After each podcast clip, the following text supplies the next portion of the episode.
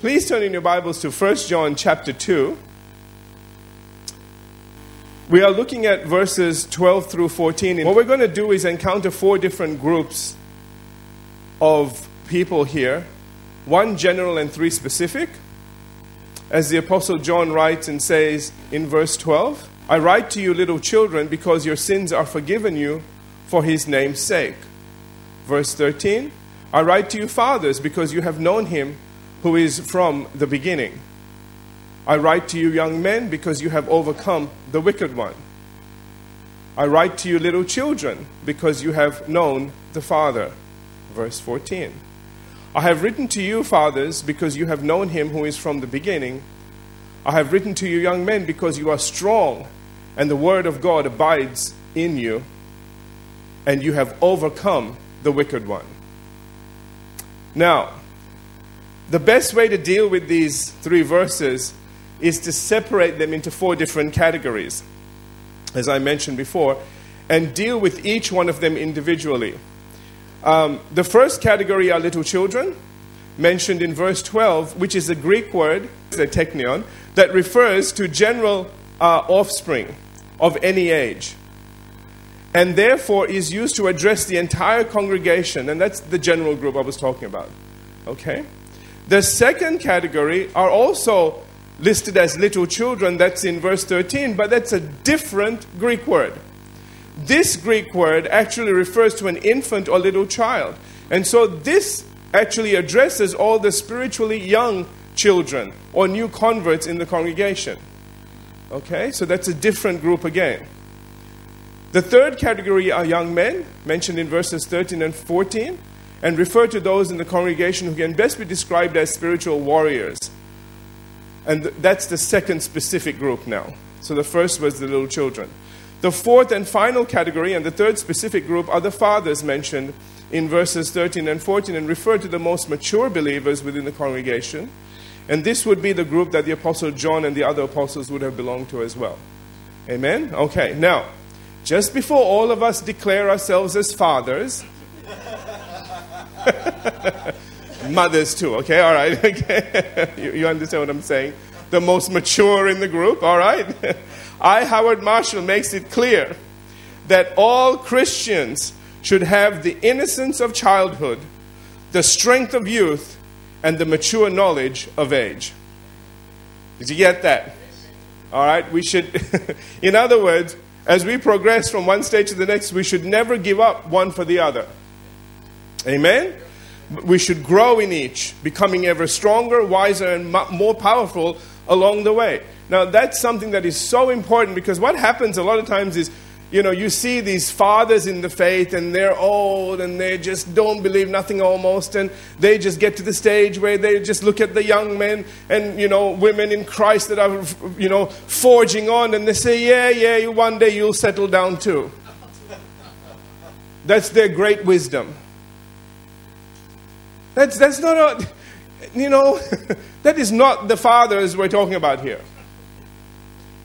And the reason I'm bringing this out is because to get to that stage, you need to excel at the other two stages and continue to excel at them.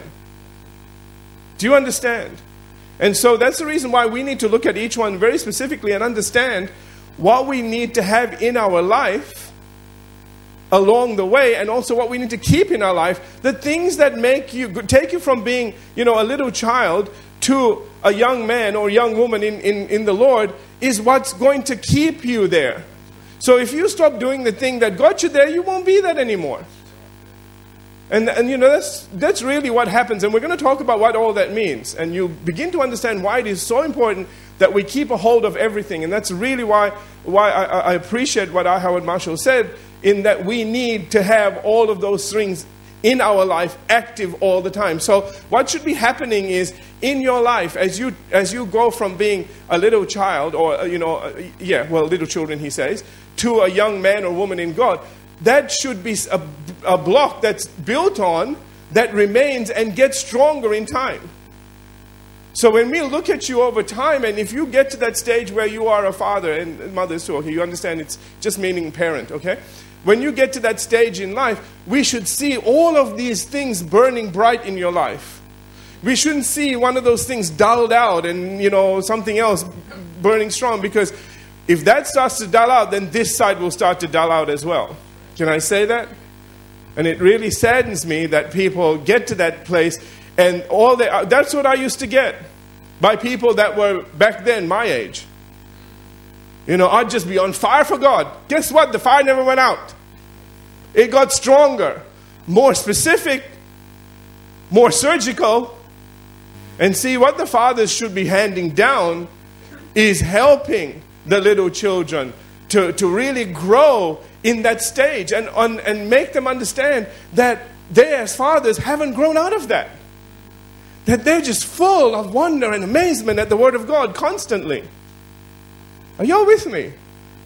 Because that's what takes you to the place where you can use the Word to overcome the evil one. Amen. And that's what then brings you to a place of maturity about just because we can fight, do we fight today?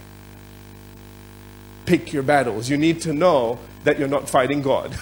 Okay? Some people are so busy fighting, they fight God on top of everything else. They fight the devil, God, and everybody else in between. Amen. You all with me? Okay, that's the maturity that you get. All right, but that's not what we're talking about today. Okay, so with all of this in mind, let's go back to verse 12, because the Apostle John is going to deal with all of us to begin with here, and I believe he's dealing with all of us all the way through. But he says here in verse 12, 1 John chapter 2, verse 12, he begins with the words, "I write to you."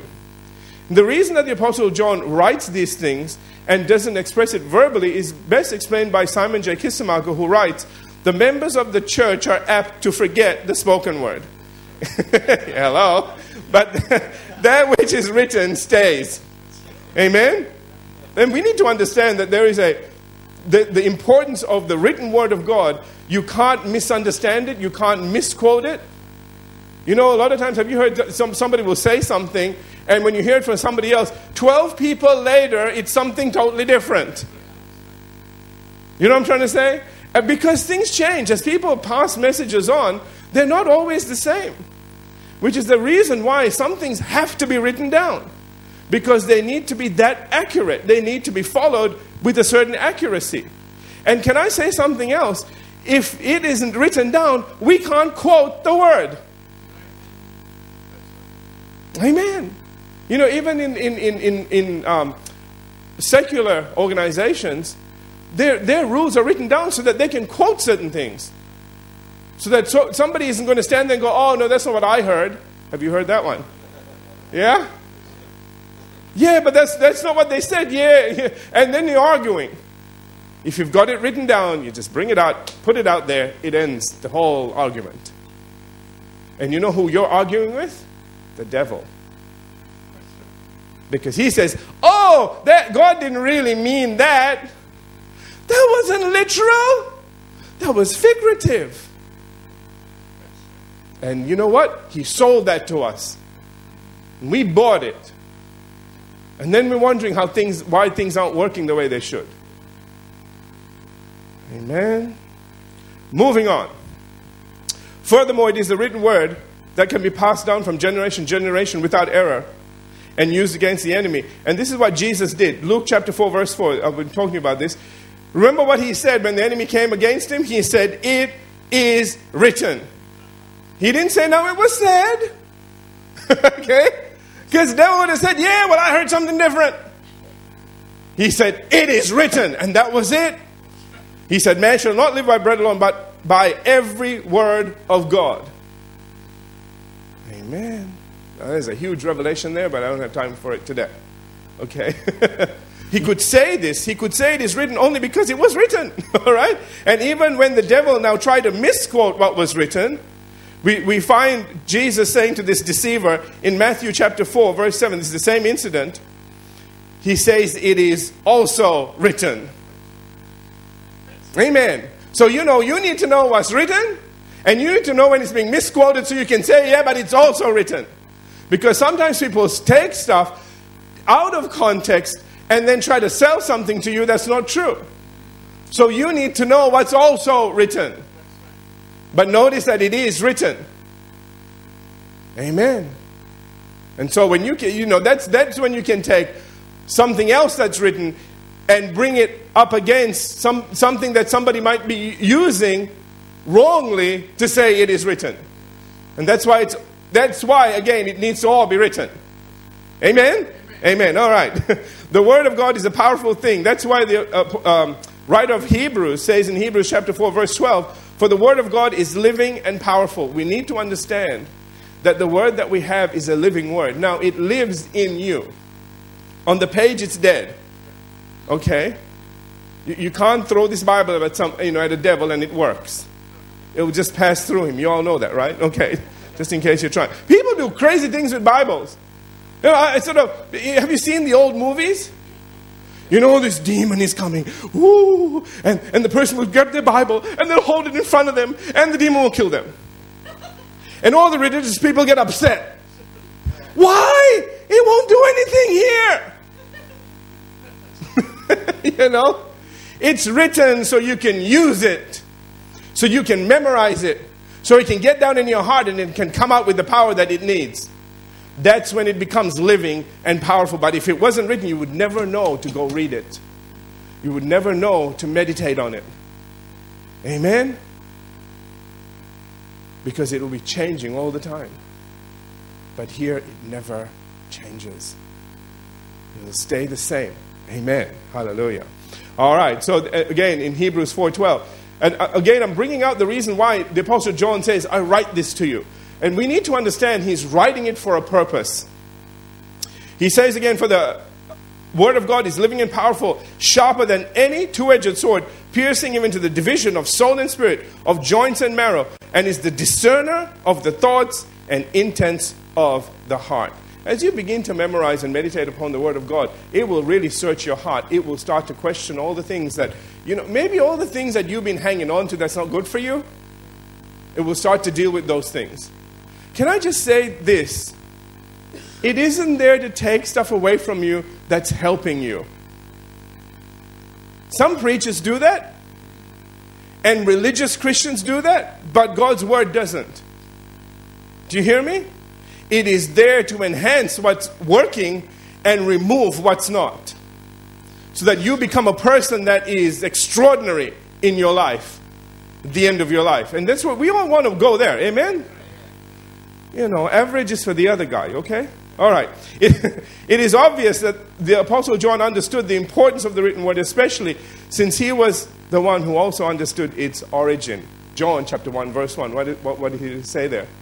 In the beginning was the Word.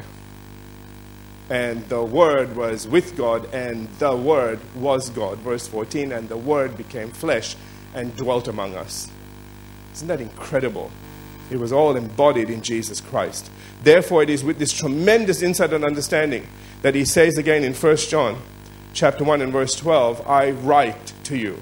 Now, who is he writing to? He says, first of all, little children. Remember again, it's a different Greek word. It's technion, which means the whole congregation. So he says, I write to you because your sins are forgiven you for his name's sake.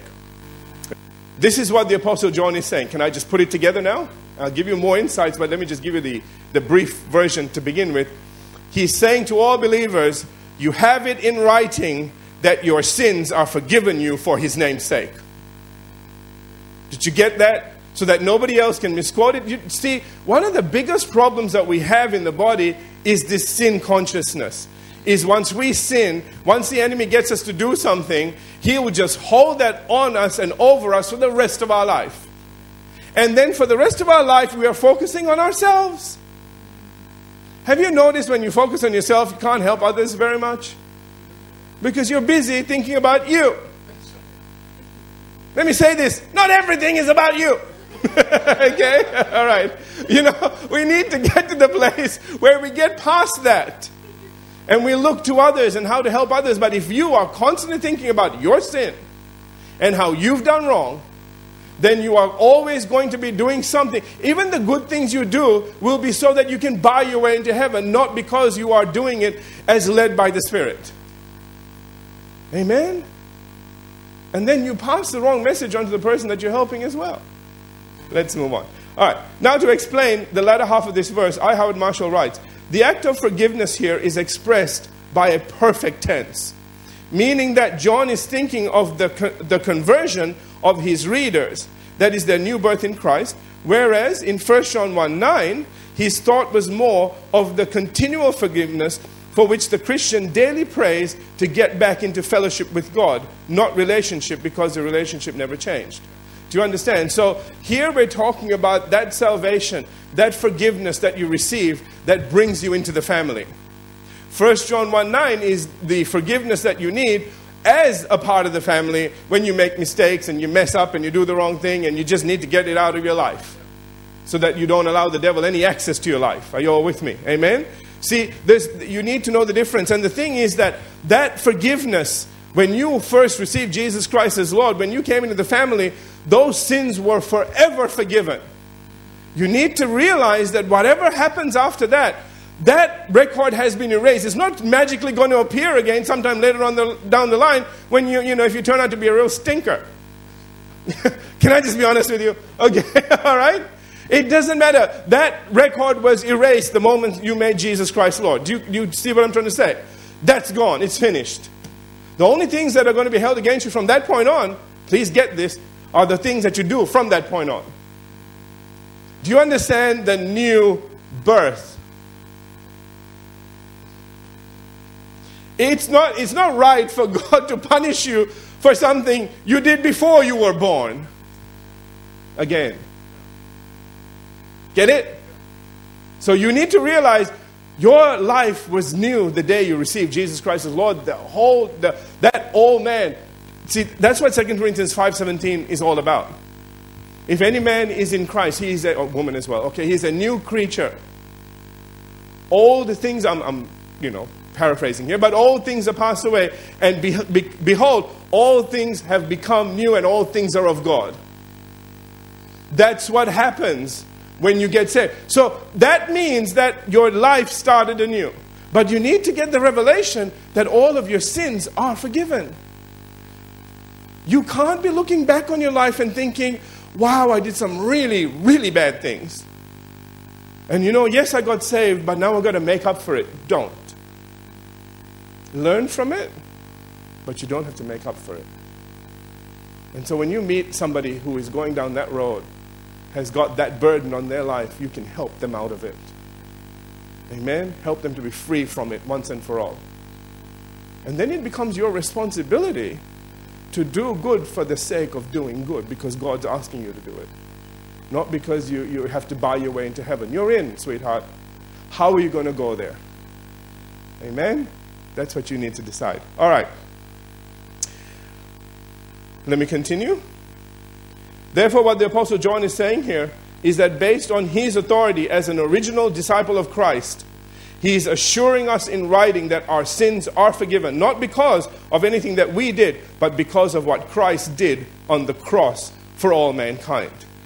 Now, this was the same forgiveness that was promised throughout the Gospels, with Simon J. Kistemaker writing, the paralytic carried by 4 of his friends to the house where Jesus stayed heard him say, "Son, your sins are forgiven." Remember, that's the first thing he said.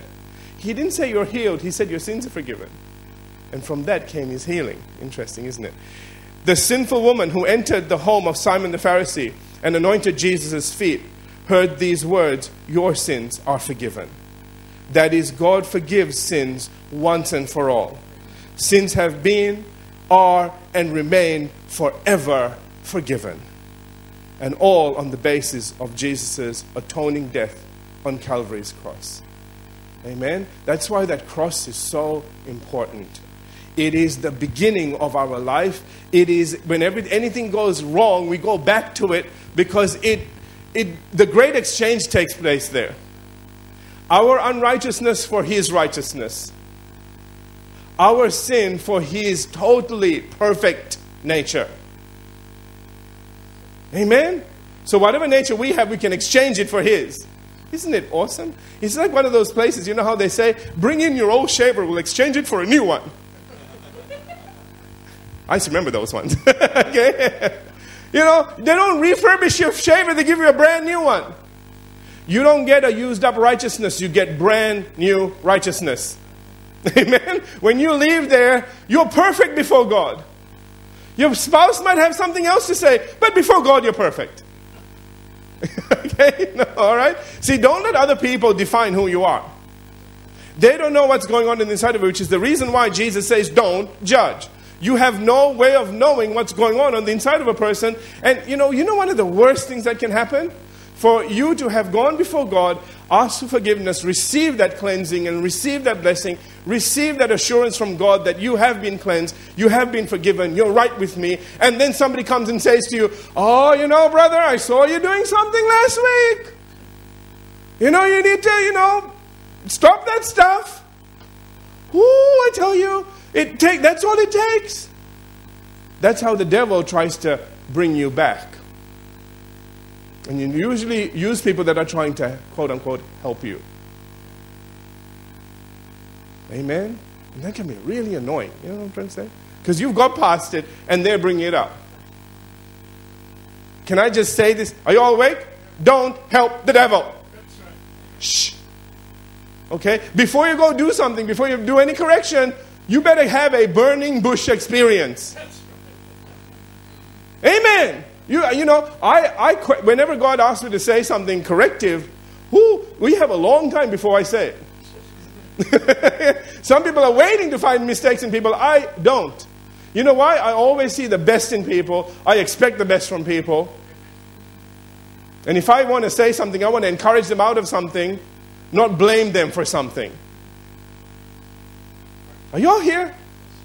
And I'll establish, first of all, that they haven't made it right with God before I say anything out of my mouth. If I can tell some way in the conversation, I'll ask God sometimes to help them to reveal what is going on in their life. If I believe I've heard from Him about something, I'll always ask Him. Here is the time when you can ask Him for a sign. Because you don't want to pass judgment on something that isn't right. Do you hear me? Did you get that? So you ask Him for a sign. And if you don't get one, shh. I was going to say shut up, but shh. I said it. All right. Don't you love the way I go around that one? Okay, all right. Just be quiet, family. Okay? Don't upset people. Don't take away what God might have taken, a whole week, 24 hours a day to get them to get to this place where they finally confess their sin. They finally get it out. And then you come along. Wow. That's when God says, please don't help. Amen. And while we think we're doing God favors, we are really not. We're hindering His work. Amen. But can I just say this? If you're encouraging people, you can never encourage people too much. Now, you take, you know what I'm saying, right? All right. Moving on. Now, this is what Jesus himself tried to explain to His disciples following His resurrection about the forgiveness of sin. We're going to read in Luke chapter 24, beginning in verse 36. I was going to just read the little bit that we wanted, but I thought, I want to present this entire incident to you. We could have started before this on the road to Emmaus, but we'll pick up in verse 36. It says, as they said these things, this is what had happened on the road to Emmaus, all right? Jesus Himself stood in the midst of them and said to them, peace to you. Notice, suddenly Jesus, this is a sudden appearance. How do we know this? Verse 37. They were terrified and frightened and supposed they had seen a spirit. Do you know why? Because He suddenly appeared.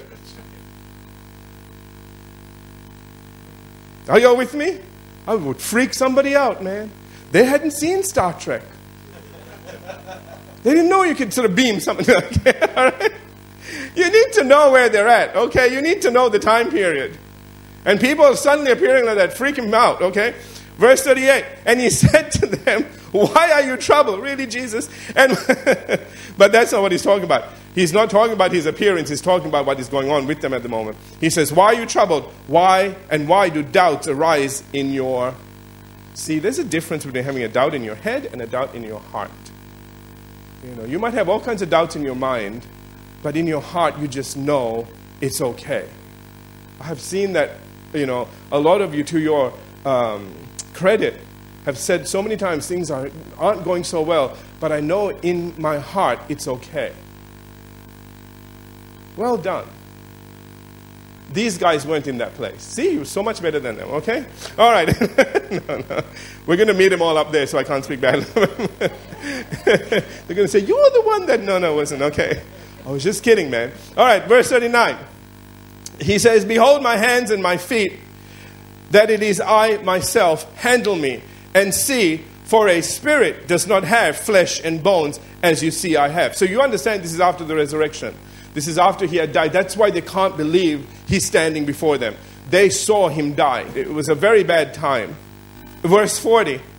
When he had said this, he showed them his hands and his feet. Why is he showing him his hands, showing them his hands and his feet? Because the scars are still there. Remember, they had to nail his feet to the cross, nail his hands.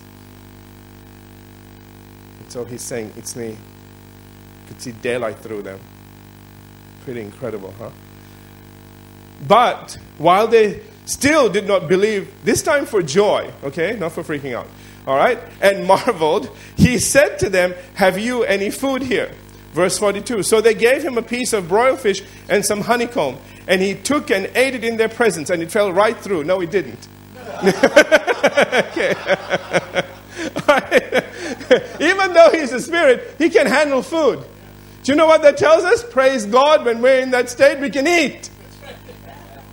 Should I say still eat? Okay, hallelujah. You won't have to, but you can. It'll be social eating. You know what I'm trying to say? Some of us are very more social. Anyway, all right. Verse 44. And then he said to them, these are the words which I spoke to you while I was still with you, that all things must be fulfilled which were written in the law of Moses and the prophets and the Psalms concerning me. See, now he's letting them know why this had to happen. They were all confused, and they were just so saddened by his death, and they thought, what, you know, this is a person that could raise the dead. And he himself said, no man can take my life. I have the power to lay it down and pick it up.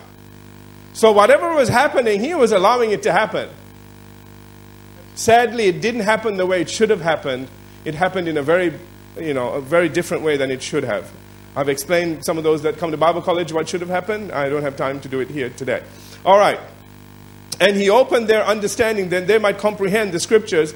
Verse 46, and he said to them, thus it is written, and thus it was necessary for the Christ to suffer and to rise from the dead the third day. Verse 47, which is what I want to get to. Okay? And that repentance and remission of sins should be preached in his name.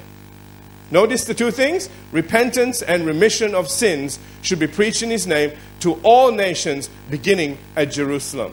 See, he was saying that, you know, the price has been paid. Your sins have been forgiven. It's all done away with now. And you need to know that there is a brand new life waiting for all of you, because the price has been paid. Amen? And the Apostle Paul himself brought this out when he preached to the Jews at Antioch and said in Acts chapter 13, verses 8 and 9. I'm reading from the New Living Translation because the others weren't so good. It says here, brothers, listen. In this man Jesus, there is forgiveness for your sins. I mean, that in itself is hallelujah.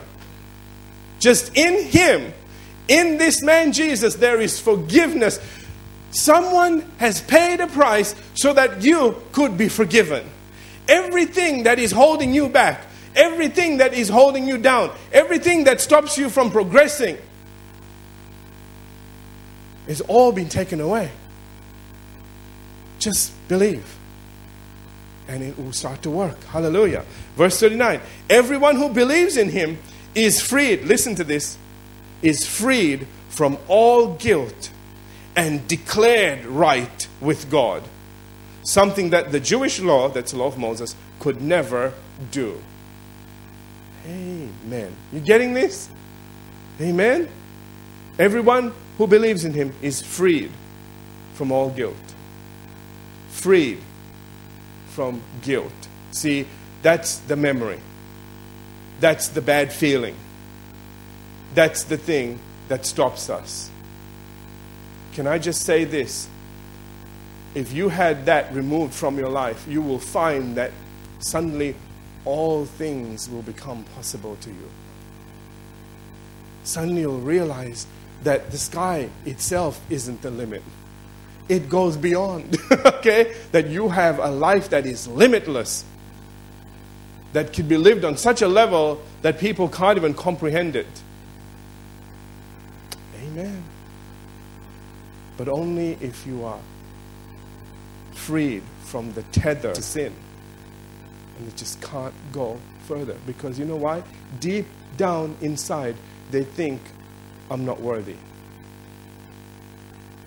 We don't think we think it, but we do. Somewhere, when it just gets so much, we'll go back and think, yeah, but look at my past.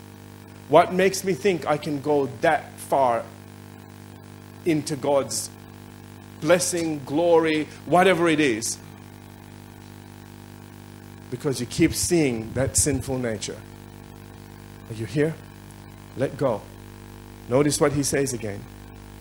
Everyone who believes in him is freed from all guilt and declared right with God. You are declared right. Do you know that is righteousness? You are declared righteous before God. Hallelujah. And so there's nothing to stop God from blessing you in extraordinary ways. Will you receive it? In fact, I. Howard Marshall reminds us that forgiveness does not depend on human confession in the sense that this secures favor and pardon from God. It is granted on account of his name, a phrase which directs our minds back to what John has said about the blood of Jesus and his role as advocate and offering for sin. Remember 1 John 1:7 and 2:1, which also leads forward to the need for belief in his name, as brought out in 1 John chapter 5 verse 13, where the Apostle John is going to tell us, he says, "These things I have written to you who believe in the name of the Son of God, that you may know that you have eternal life," which is only possible if your sins are forgiven. Amen? "That you may continue to believe in the name of the Son of God. Therefore," as Thomas F. Johnson puts it, "it is by faith in his name that we are forgiven and have eternal life." With William MacDonald adding, "It is a wonderful thing to know as a present possession." That means you possess it right now, okay? Present possession, the complete remission of our sins. Notice too that our sins are forgiven for his name's sake. It is for Christ's sake that God forgives us our sins. Amen? That's why we have this assurance. Let's have every head bowed, every eye closed as we conclude today. Father, we thank you.